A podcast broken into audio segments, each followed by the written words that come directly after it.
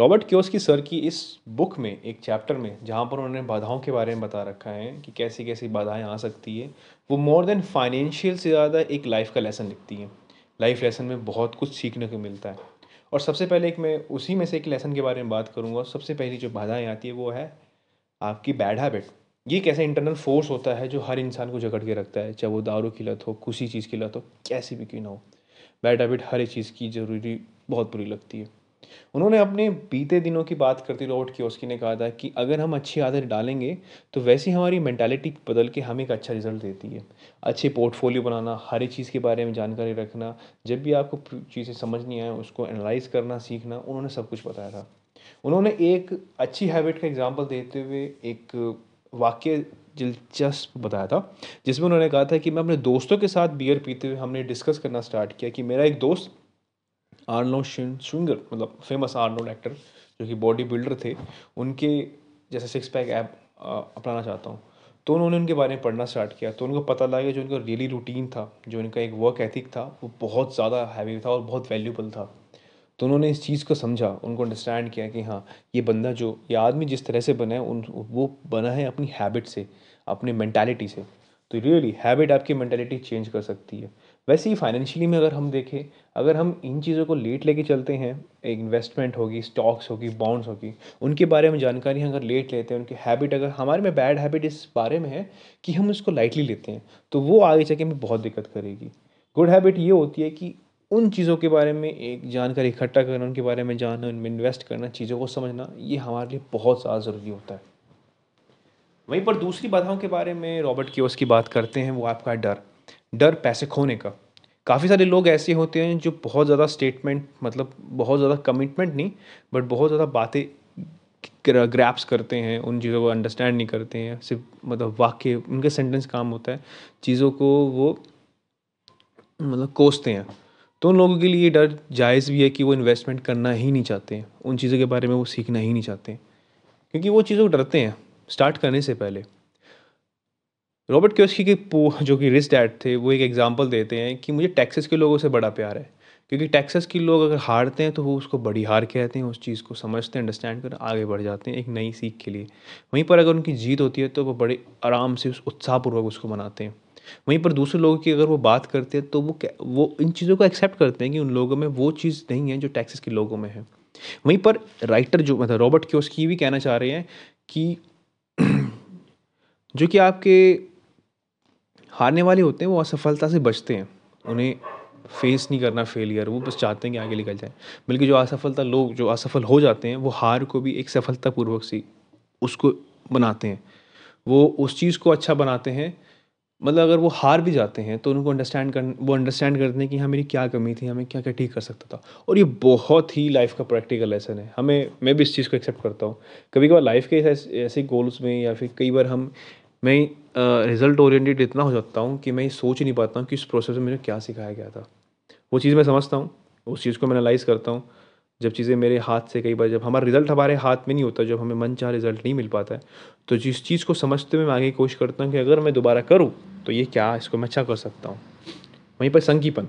संकीपन को अगर मैं सिंपल वर्ड में कहूँ तो वो होता है मूर्ता। इसमें रॉबर्ट क्योस्की एक बड़ा अच्छा एग्ज़ाम्पल देते हैं कि हर एक इंसान के अंदर एक मुर्गा छुपा होता है। मुर्गा मतलब डरा हुआ मुर्गा, जो कि हर एक बात कहता है, आसमान गिर रहा है, आसमान गिर रहा है।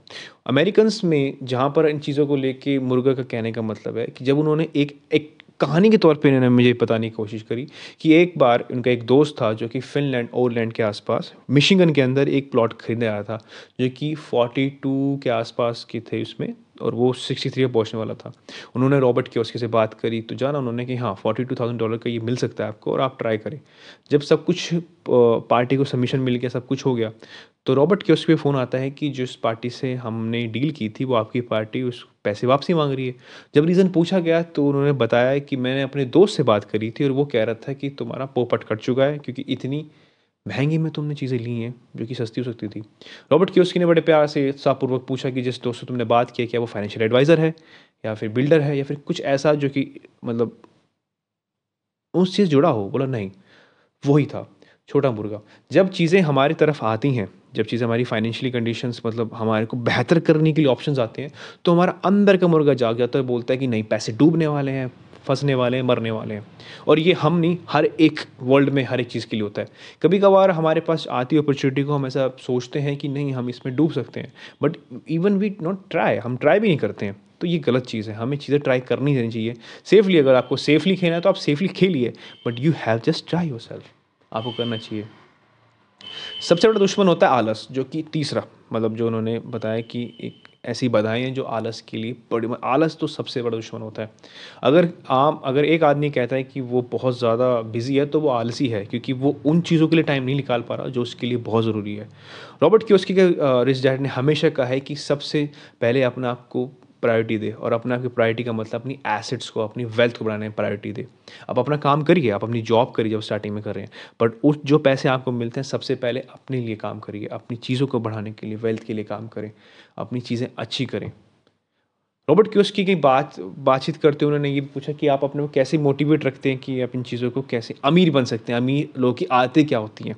उन्होंने बताया कि जब भी उनके पास पैसे आते हैं, जब भी मेरे पास पैसे आते हैं तो मैं उन अपनी चीज़ों पर इन्वेस्ट करता हूँ।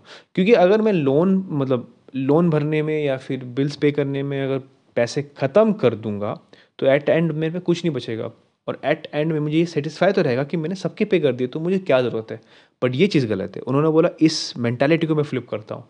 जो भी पैसे मेरे पास सबसे पहले आते हैं, मैं उनको एक्सेप्ट करता हूँ कि वो मेरे हैं और उन चीज़ों से, मैं उनसे बेहतर अपने लिए कर सकता हूँ। बाद में वो सबके लिए बाद में करते हैं। ये चीज़ें करते हुए रॉबर्ट क्योस्की ने बहुत सारी चीज़ बताई है। एक बहुत ही सिंपल सा लॉजिक उन्होंने मतलब एक एक और उदाहरण दिया है, वो है ज़िद आपकी। बाकी आपको ज़िद, जब ज़िद, आदमी जब ज़िद में होता है तो वो सच्ची में अज्ञान होता है उसको सच्ची में उस बात का पता ही नहीं होता कि सामने वाले की, जो भी उसकी स्टेटमेंट है, जो वो कहना चाहता है, जो उसके भाव में अर्थ है, वो जान ही नहीं पाता है। सो उस चीज़ से बचने के लिए अपने आप को एजुकेट करिए, पढ़िए, लिखिए। एजुकेशन अलग चीज़ है और एजुकेटेड माइंड भी मतलब स्किलफुल माइंड बहुत होना ज़रूरी है। इन चीज़ों को अंडरस्टैंड करिए।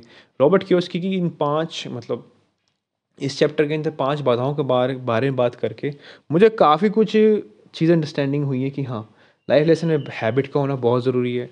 अपने आप को अज्ञान में नहीं रख सकते आप। अपने आप को always always move forward and develop your skills सिंग संगीपन तो बहुत बुरा होता है।